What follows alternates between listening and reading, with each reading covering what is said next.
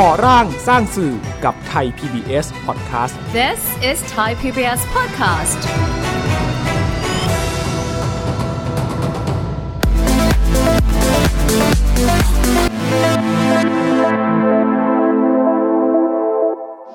เกษตรกรถือว่าเป็นผู้ที่ได้รับผลกระทบจากสถานการณ์น้ำท่วมในครั้งนี้อย่างมากนะครับให้ เกิดปรากฏการณ์ในช่วงของเช้ามืด แล้วก็ช่วงเช้ารวมถึงช่วงสายเนี่ยคนก็แห่แหนกันมานะคะ ตามเวลาที่ตัวเองจองไว้ กลุ่มเยาวชนที่เรียกตัวเองว่านักเรียนเลว เรียกร้องให้ปฏิรูปการศึกษา ปรับหลักสูตรการเรียนการสอนรวมถึงสิทธิ์ในเครื่องแต่งกายและทรงผม ความพยายามในการที่จะมีทีวีเสรีทำให้เราเชื่อมั่นได้ว่า ไม่ว่าจะเหตุการณ์บ้านเมืองลักษณะไหน สื่อต้องมีความเป็นอิสระ สื่อต้องมีเสรี ในการรายงานข้อเท็จจริงอย่างตรงไปตรงมา สวัสดีค่ะ ต้อนรับคุณผู้ชมและผู้ฟังทุกท่านพบกับรายการก่อร่างสร้างสื่อทางไทย PBS นะคะ เป็นเวลาที่จะได้มาพบกันเพื่อจะมา ย้อนรอย แล้วก็ติดตามดูค่ะว่าสำหรับความเปลี่ยนแปลงที่เกิดขึ้นในสังคมไทย รวมทั้งในสถานการณ์เกี่ยวข้องกับสื่อสารมวลชนไทย ในรอบกว่า 20 ปีที่ผ่านมานะคะ เป็นอย่างไรบ้าง โดยเฉพาะ 14 ปีหลัง ซึ่งสื่อสาธารณะคือไทย PBS หรือว่าองค์การกระจายเสียง และแพร่ภาพสาธารณะแห่งประเทศไทย ได้มีบทบาทเป็นฟันเฟืองตัวหนึ่งร่วมอยู่ในสังคมไทยด้วย แล้วก็มีความเปลี่ยนแปลงหลายอย่างนะคะ เพราะฉะนั้นวันนี้เรากลับมาดูกันค่ะว่าในช่วงเวลาที่ผ่านมาเกิดอะไรขึ้นมาบ้าง แล้วก็มีความหมายสำคัญสำหรับการทบทวนอดีต เพื่อเข้าใจปัจจุบัน แล้วก็เป็นการวางรากสำหรับอนาคตของไทย PBS ในฐานะสื่อสาธารณะแห่งแรกของประเทศไทย และในอาเซียนด้วยนะคะ วันนี้นะคะเราจะมาย้อนดูในส่วนของสถานการณ์สื่อที่เกิดขึ้นในช่วงที่ผ่านมาก่อนจะเกิดไทย PBS ค่ะ ผู้ที่มาร่วมคุยกันในวันนี้นะคะ ท่านดรเอื้อจิตวิโรจน์ไตรรัตน์ค่ะ ท่านสวมหมวกหลายใบนะคะขณะนี้เป็นเลขาธิการมูลนิธิสื่อมวลชนศึกษา แล้วก็ยังมีอีกหมวกใบหนึ่งนะคะ ที่ท่านได้เป็นอดีตกรรมการนโยบายของไทย PBS ในช่วงยุคแรก ซึ่งสำคัญในฐานะที่เป็นหนึ่งในผู้ร่วมวางรากฐานการดำเนินงานของไทย PBS ในฐานะสื่อสาธารณะค่ะ สวัสดีค่ะอาจารย์เอื้อจิตค่ะสวัสดีค่ะคุณสมพิษค่ะ ตอนนี้เราอยากจะคุยกันถ้าย้อนเวลาไป นานสักนิดหนึ่งนะคะก็ถือว่ายังไม่ไกลเกิน แต่ถือว่าจะเป็นช่วงจังหวะที่จะได้ทำให้คุณผู้ชมและคุณผู้ฟังได้เห็นภาพด้วย สถานการณ์ก่อนที่จะเกิดสื่อสาธารณะ มันมีช่วงเปลี่ยนผ่านหลายจังหวะก้าวมาก อาจารย์ย้อนถอยฉากไปตอนนั้น เล่าให้ฟังหน่อยได้ไหมคะว่า มันมีความเคลื่อนไหวในบริบทนี้ยังไงบ้างค่ะก็ถ้าเป็นรัฐธรรมนูญ 40 เนี่ยคุณอุปการก็คือการสร้างความตื่นตัวสนใจเอ่อในภาคประชาชนหลายกลุ่มนะคะ ถ้าในงานการขับเคลื่อนของภาคประชาชนเนี่ยรัฐธรรมนูญปี 40 มันมาต่อเนื่องจากการที่เรามีโครงการที่เรียกว่า SIF ด้วยนะคะ SIF Social Investment Fund ซึ่งสืบเนื่องมาจากช่วงวิกฤตเศรษฐกิจปี 40 ที่เราต้องไปเป็นลูกหนี้ แล้วก็เจ้าหนี้เขาก็ให้ทุนมา แล้วก็ให้ทุนมาให้ทุนไปสร้างความเข้มแข็งชุมชนนะคะเพราะฉะนั้นถ้าเราจะพูดถึงการเกิดไทย PBS ก็ได้ ก็ได้รับคุณอุปการจากความตื่นตัวสนใจในระดับหนึ่ง แต่จริง ๆ แล้วในเส้นทางของไทย PBS เนี่ยการเชื่อมโยงที่สำคัญนอกจากการมีส่วนร่วมของอภาคประชาชนในภาพรวมแล้วเนี่ยก็ต้องบอกว่ามันมีความพยายามในการที่จะให้มีสื่อ ซึ่งเป็นสื่อเสรีนะคะ เป็นเพราะว่าในช่วงเหตุการณ์ทางการเมือง เหตุการณ์ทางการเมืองใหญ่ ๆ ในการที่ภาคประชาชนรวมตัวกัน มันก็ได้มีบทให้เห็นหรือมีสถานการณ์ทำให้เห็นว่า เมื่อใดก็ตามที่ภาคประชาชนรวมตัวกัน และมีความขัดแย้งกับภาครัฐบาลหรือผู้มีอำนาจ สื่อก็ต้องเชื่อฟังผู้ที่มีอำนาจ ซุ้มเสียงหรือการขยับตัวของภาคประชาชนก็ไม่ได้ถูกนำเสนอนะคะ ซึ่งเรื่องนี้มันมีวิวัฒนาการมาก่อนรัฐธรรมนูญ 40 ก็คือเหตุการณ์พฤษภาปี 2535ค่ะซึ่งเป็นที่มาของการเกิดทีวีที่เรียกว่า ITV ซึ่งย่อมาจาก Independent Television หรือว่าทีวีเสรีเงื่อนไขสำคัญของทีวีเสรีในช่วงนั้นก็คือยังต้องสัมปทานคลื่น เพราะว่าเราต้องยอมรับว่าประเทศเราเนี่ย คลื่นเป็นของหน่วยงานภาครัฐทั้งสิ้นนะคะ แล้วก็คลื่นก็ใช้กันเต็มหมดแล้ว ครั้งนั้นต้องไปได้คลื่นจากคลื่น UHF นะคะซึ่งเป็นครอบครองโดยสำนักปลัดสำนักนายก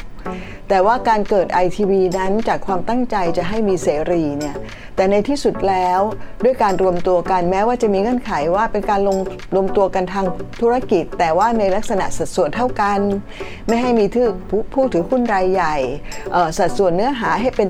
70-30 คือข่าวสาระ 70 บันเทิงแค่ 30เอ่อเป็นสถานีที่ประกันในเรื่องของการนำเสนอข่าวสารที่เที่ยงตรง คำนึงถึงข้อเท็จจริง ไม่มีใครที่มีอิทธิพลเหนือเนื้อหาข่าวสาร แต่ว่าทีวีเสรีนั้นก็มาได้ระดับหนึ่ง เสร็จแล้วด้วยการในลักษณะของการประมูล แล้วก็ค่าสัมปทานที่ต้องขั้นค่อนข้างสูง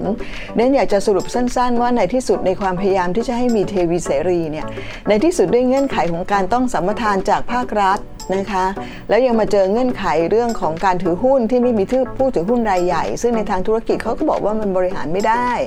แล้วก็มาเจอเรื่องเงื่อนไขข่าวสาระ 70-30 ซึ่งเป็นเรื่องที่ดีนะคะสำหรับประชาชนอย่างน้อยสำหรับตัวเองนะคะ เพราะว่าทีวีที่เสนอบันเทิงมันมีเยอะแยะไปหมดแล้วช่วงนั้นนะคะ ถึงแม้ทีวีทั่วไปจะได้รับเอ่อสัมปทานจากรัฐบาลก็ตามที อย่างไรก็ตามก็มีความพยายามที่จะขอลดเอ่อค่าสัมปทานนะคะ ขอปรับเปลี่ยนสัดส่วนผู้ถือหุ้น แล้วก็สัดส่วนรายการก็ปรับเปลี่ยน แล้วก็มีการอนุญาตให้ปรับเปลี่ยน แต่หน่วยงานภาครัฐซึ่งเขาเป็นคู่สัญญาเดียนคิดว่าเขาก็ต้องเขาก็ต้องเที่ยงตรงต่อต่อข้อสัญญาเบื้องต้นนะคะช่วงหนึ่งอนุญาโตตุลาการก็เข้ามาใช่ไหมคะเข้ามาแล้วก็ตัดสินก็มีการตัดสินถ้าถ้าพวกเราจำกันได้นะคะ ช่วงแรกอนุมัติให้ดำเนินการตามที่ทางธุรกิจขอก็เกิดทุนรายใหญ่เข้ามาดำเนินการผลที่สุดแล้วเนี่ยไอทีวีช่วงนั้นก็ มาจบลงด้วยการไม่สามารถ เพราะว่าไอ้อนอนุญาโตตุลาการระยะหลังก็กลับมามีมติ ว่าให้ชดใช้ในช่วงที่เปลี่ยนจาก 70-30 เป็น 50-50 แล้วก็คงค่าสัมปทานตามเดิมใช่ไหมคะ ก็เป็นมูลค่าสูง พอเป็นมูลค่าสูงแล้วก็ยื่นเงื่อนไขนะคะ ผลที่สุดตัว TITV ถึงแม้ว่าจะมีช่วงหนึ่งไปเป็นเอ่อ TITV คือ ITV ช่วงหนึ่งไปเป็น TITV ใช่ไหมคะ อันนี้นำเสนอสั้นๆนะนะคะ ก็คือหน่วยงานภาครัฐก็ยังอยู่ สำนักปลัดก็ยังถือหุ้นเอ่อเหนืออยู่ใช่ไหมคะ เพราะฉะนั้นกระบวนการของที่ ITV ก็ดำเนินการไป กระบวนการในการเสนอกฎหมาย เข้าไปในสนชยุคนั้นก็เกิดขึ้น ซึ่งแน่นอนที่สุดมีมุมมองหลากหลายนะคะค่ะอ่ามุมมองที่มองว่ามันก็เป็นเป็นบทเรียนสำคัญที่ถึงเวลาแล้วไหมที่เราน่าจะมีสถานีโทรทัศน์ที่เราพยายามไปเป็นทีวีเสรี แต่ก็ไม่สามารถพ้นในเรื่องของผู้ถือครองคลื่นนะคะ ก็คือสัมปทานเป็นของภาครัฐ มีค่าสัมปทาน แล้วก็มีเรื่องของการแข่งขัน ซึ่งอันนั้นถ้าในมุมของธุรกิจเขาก็มีเหตุผลนะคะ เพราะว่าในขณะที่ภาครัฐทำสัญญาสัมปทานกับช่องต่างๆ นั้น มูลค่าต่ำกว่า ถูกไหมคะมูลค่าต่ำกว่า แล้วก็ยังไม่มีเงื่อนไขว่าต้องเสนอข่าวสารสาระ 70% 30%ถ้าพูดโดยภาพรวม ความพยายามในการที่จะมีทีวีเสรีทำให้เราเชื่อมั่นได้ว่า ไม่ว่าจะเหตุการณ์บ้านเมืองลักษณะไหน สื่อต้องมีความเป็นอิสระ สื่อต้องมีเสรี ในการรายงานข้อเท็จจริงอย่างตรงไปตรงมา เพราะฉะนั้นบทเรียนชุดนั้นเนี่ยอาจจะเป็นเพราะบทเรียนชุดนั้น จึงมีความพยายาม ในการนำเสนอร่างพรบองค์การกระจายเสียงและแพร่ภาพเข้าสู่การพิจารณา ของสนช ยุคนั้นเป็นสนชนะคะสภานิติบัญญัติแห่งชาติ กฎหมายเข้าช่วงประมาณเดือนตุลาปี 50 นะคะ ในขณะที่เอ่อ TITV เปลี่ยนจาก ITV มาเป็น TITV ภายใต้หน่วยงานพิเศษ SDU ของกรมประชาสัมพันธ์ประมาณช่วงมีนาปีเดียวกัน ก็ต้องยอมรับว่าเป็นกฎหมายที่พิจารณารวดเร็วเหมือนกันนะคะ เพราะว่าเข้าช่วงปลายปี 50 กฎหมายบังคับใช้ต้นปีใช่ไหมคะทำให้เกิดอองค์การกระจายเสียงแพร่ภาพที่ต่อเนื่องมาจากตัวคลื่นเดิมนะคะ ก็เลยก็เลยอาจจะมีความเข้าใจนะคะว่าไทย PBS ไปยึดคลื่นไอทีวีมา ตัวเด่นเองคิดว่าตัวคลื่นนะใช่ แต่ตัวเหตุการณ์มันมีเหตุการณ์หลายชุดเนาะมันไม่ได้มีเหตุการณ์ที่ว่าออมีกฎหมายเข้ามาแล้วไปยึดคลื่นมานะคะเพราะว่าตัวสนชก็เป็นคนที่มีมตินะคะในตอนตัดสินใจว่าคลื่นนี้จะต้องถูกใช้เพื่อรองรับตัวพรบองค์การกระจายเสียงแพร่ภาพ จะเอาพรบนี้ไปลงที่คลื่นไหน อันนี้มีมีหลักฐานชัดเจนนะคะไปค้นอ่านได้ ก็มีการพิจารณาโดยสนช ก็มีข้อเสนอว่า หรือว่าเป็นช่อง 11 ของกรมประชาสัมพันธ์ หรือจะเป็น TITV ซึ่งอยู่ใต้กรมประชาสัมพันธ์ในหน่วยงานพิเศษ SDU สนช ก็มีมติ 106 ต่อ 44 ให้ไปเป็นคลื่น UHF นะคะค่ะค่ะที่เป็นเพราะฉะนั้นที่มาปัก็จจุบันก็คือเป็นปัจจุบัน เพราะฉะนั้นดิฉันอยากจะมองว่า ถ้าเราไม่เอาเงื่อนปมในเรื่องที่ว่าเออมันมีกระบวนการทางระบบราชการ กระบวนการทางการฟ้องร้องร้องเรียน หรือว่ามีเรื่องของการพิจารณาตัดสินต่างๆ มาเกี่ยวข้องเนี่ยมันก็มีเงื่อนไขหนึ่ง และภายใต้เงื่อนไขนั้นเมื่อผู้รับสัมปทานไม่สามารถทำได้ตามเงื่อนไข มันก็มีตัวเหตุการณ์ชุดหนึ่ง แล้วก็มีความพยายามชุดหนึ่งว่า แสดงว่าช่องทางที่พยายามทำให้เกิดทีวีเสรีช่องทางนั้นไม่ได้ผล จึงเป็นที่มาของการเสนอกฎหมาย ซึ่งเท่าที่ดิฉันทราบเนี่ยเอ่อกฎหมายเสนอโดยใครเนี่ยเดี๋ยวจำไม่ไม่ชัดเจนนะคะคุณโสภิตแต่ว่าเท่าที่ทราบนี่ก็คือว่ากฎหมายหรือร่างพรบอันนี้ไม่ได้เกิดมาโดยไม่มีองค์ความรู้นะคะค่ะมีกลุ่มที่ไปทำการศึกษาวิจัย การศึกษาวิจัยที่สำคัญที่สุดก็คือถ้าจะประกันความเป็นอิสระ ของทีวีสาธารณะพูดชื่อสั้นๆเนี่ยนะคะถ้าจะประกันความเป็นอิสระอย่างแท้จริงคือที่มาของงบประมาณ อ่า หัวใจสำคัญที่ต้องการจะปลดล็อกเดิม แล้วก็สร้างกติกาใหม่ที่มั่นคงและยั่งยืนมากขึ้นในนามสื่อสาธารณะเป็นยังไงคะการที่สำคัญที่สุดนอกจากตัวเอ่องบประมาณในการดำเนินการนะคะเอ่อที่ไม่ต้องไปของบประมาณรายปีใช่ไหมคะถ้าของงบประมาณรายปีก็เข้าไปสู่ระบบราชการ แล้วนอกจากนั้นก็คือกระบวนการมีส่วนร่วมนะคะค่ะซึ่งเอ่อการเกิดตัวพรบเนี่ยมีทีมที่เขาทำงานศึกษาวิจัย นอกจากที่มาของงบประมาณแล้วเอ่อจะทำกระบวนการแบบมีส่วนร่วมแบบไหน เพราะว่าในแต่ละประเทศเขาก็มีที่มาของบอร์ดเอ่อมีที่มาของการบริหารที่แตกต่างกัน แต่ว่าหัวใจที่พยายามทำก็คือเรื่องของการมีส่วนร่วมนะคะเพราะฉะนั้นก็เลยจึงเป็นที่มาของการที่เอ่อมีกรรมการนโยบายเข้ามาดูในเรื่องนโยบายใช่ไหมคะมีกรรมการบริหารที่มีผู้บริหารระดับสูงสุดขององค์กรมาดูแล มีระบบตรวจสอบโดยภาคสาธารณะนะคะ ไม่ว่าจะเป็นระบบรับเรื่องร้องเรียน ก็ระบุในกฎหมายเลยให้มีนะคะ แล้วก็มีเรื่องการรายงานต่อสภา ต้องรายงานต่อสภาทุกปีนะคะ แล้วก็ยังมีเรื่องของออการที่ต้องเปิดให้ผู้ผลิตหลากหลายเข้ามามีส่วนร่วม เพราะฉะนั้นตัวหัวใจสำคัญเนี่ยนอกจากความเป็นอิสระ จากอำนาจทางการเมืองออไม่ได้ว่าไม่ได้ว่ามีอิสระอย่างไม่มีการควบคุมนะคะ มีกลไกการควบคุมหลายขั้นตอน แล้วก็กลไกทั้งหมดนั้น เน้นเรื่องการมีส่วนร่วมของภาคส่วนต่าง มาถึงช่วงท้ายของตอนนี้นะคะ แต่ว่าเดี๋ยวจะมีอีกช่วงหนึ่งที่จะได้คุยในตอนต่อไป เพื่อจะได้ให้อาจารย์เอื้อจิตได้ขยายความว่าหมวกอีกใบหนึ่งในฐานะมาเป็นผู้กำกับนโยบาย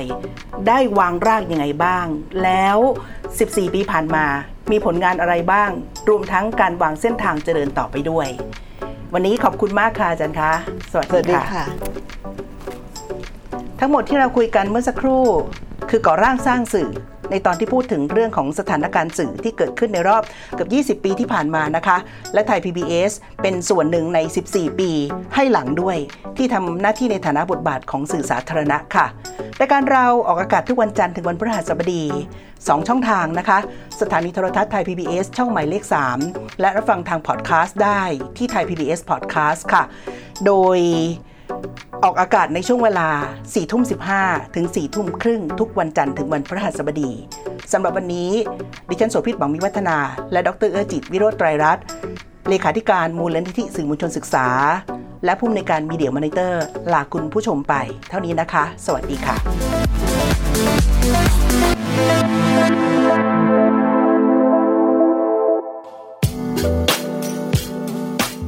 ตามรายการทางเว็บไซต์และแอปพลิเคชันของไทย PBS Podcast Spotify SoundCloud Google Podcast Apple Podcast และ YouTube Channel Thai PBS Podcast Thai PBS podcast. View the world via the voice.